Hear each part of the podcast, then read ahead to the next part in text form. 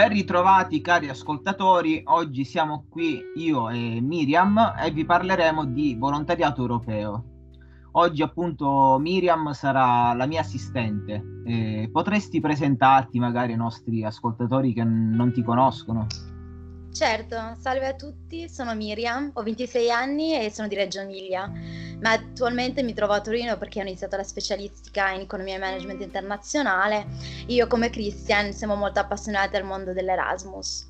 Oggi in realtà vi parleremo un po' anche delle nostre esperienze eh, di volontariato europeo all'estero, ma prima di cominciare chiederei a Cristian se potrebbe spiegare ai nostri ascoltatori come funziona il mondo del volontariato. Sì, certo Meryame. Eh, per anni eh, i progetti di volontariato europeo dell'Unione Europea eh, sono stati inseriti all'interno dell'ormai quasi tramontato, io dico, eh, pro- eh, S V E, Servizio di Volontariato Europeo. Dico così perché appunto da quasi due anni il progetto è stato inglobato in un ampio programma chiamato oggi European Solidarity Corps, Eh, quindi corpi europei di solidarietà.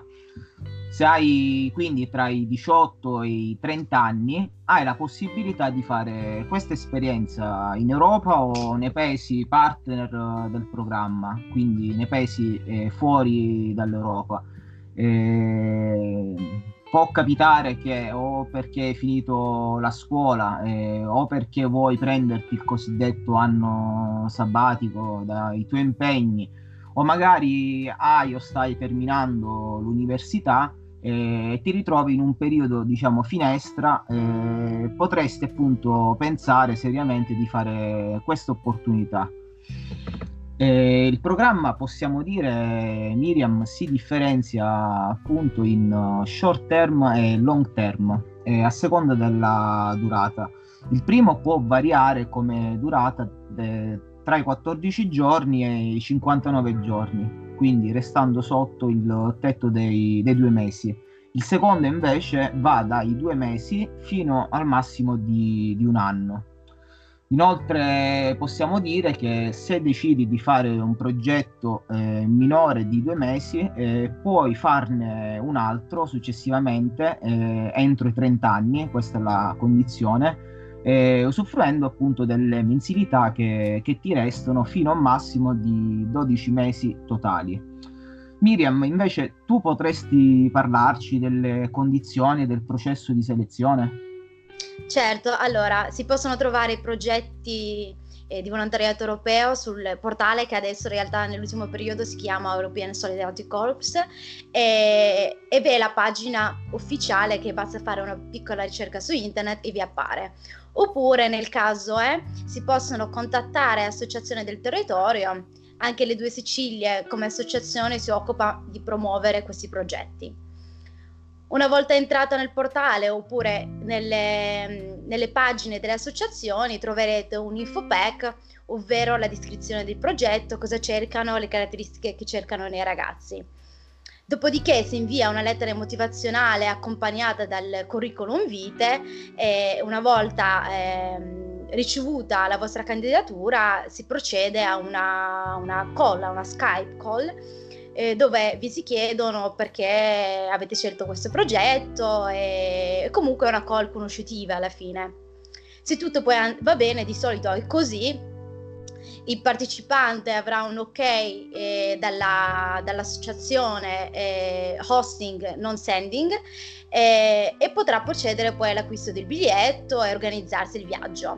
Anche in questo caso vi è rimborso totale delle spese e come per quanto riguarda Youth Exchange, Training Course, di cui so che ne avete parlato nelle puntate precedenti.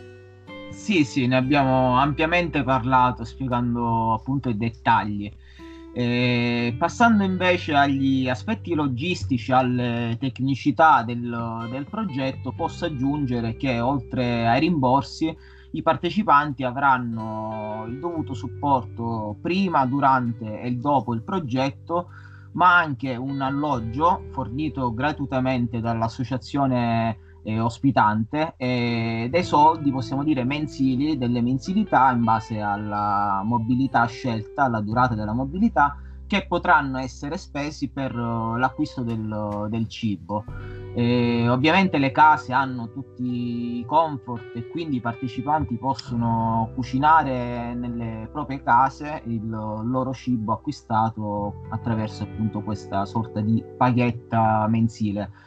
Eh, nonostante sia comunque un'attività di volontariato, è previsto anche un pocket money eh, mensile eh, che va oltre quello che riguarda il cibo e varia da paese a paese a seconda del relativo costo della vita.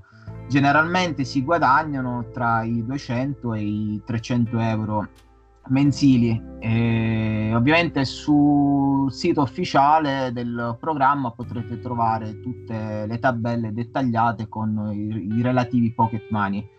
E non pagando in questo caso la, la casa e non affrontando spese folli durante la mobilità all'estero, diciamo che il tutto è gestibile, quindi avrete anche la possibilità di trovarvi qualche soldo in più per, per viaggiare.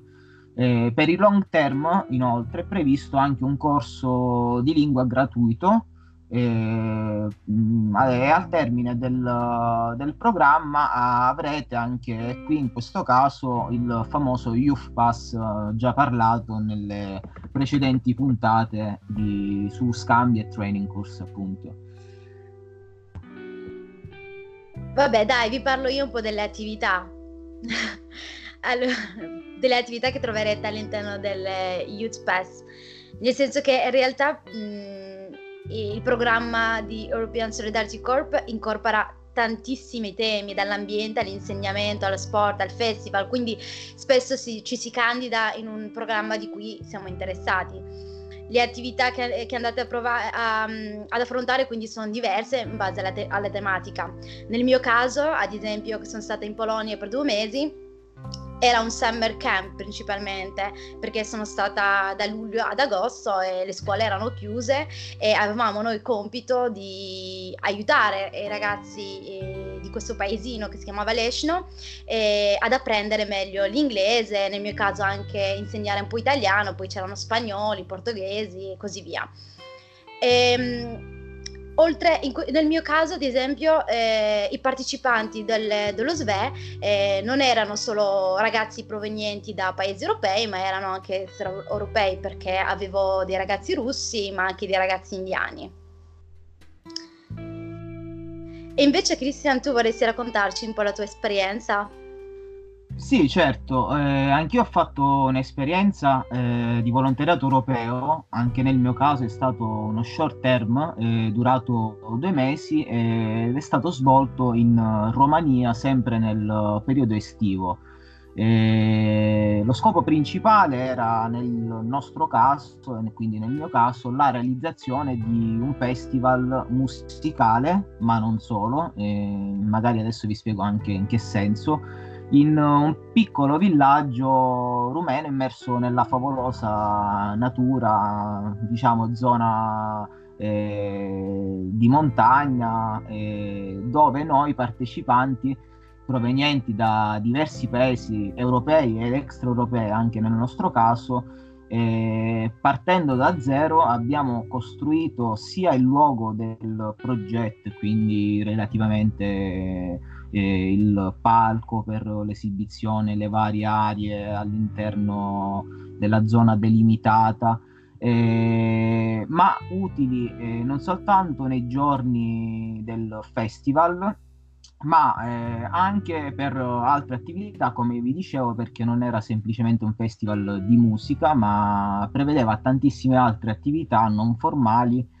Eh, utili ai giovani. Eh, c'erano attività di yoga, meditazione, giochi all'aperto, eh, ovviamente si poteva anche campeggiare, c'era una zona food adibita eh, durante il festival.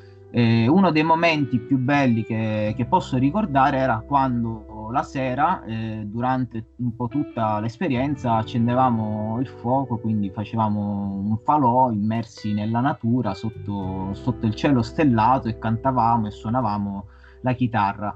Diciamo qualcosa di unico che mi è rimasto ancora impresso nella mente. Eh, immagino. Anche la mia esperienza è stata unica, soprattutto dal, mh, dal punto di vista umano, no? I rapporti che si creano. Ottimo, quindi siamo giunti a conclusione di questa puntata, giusto? Eh, sì, sì, Meryame, eh, ti ringraziamo a nome degli ascoltatori per aver condiviso con noi la, la tua esperienza. Eh, speriamo che dopo questo podcast tanti giovani penseranno di fare come noi, appunto di iniziare il loro volontariato europeo. Un caloroso saluto a tutti e ci vediamo alla prossima puntata. Tante sorprese sono in arrivo. Ciao a tutti! Ciao, ciao ciao.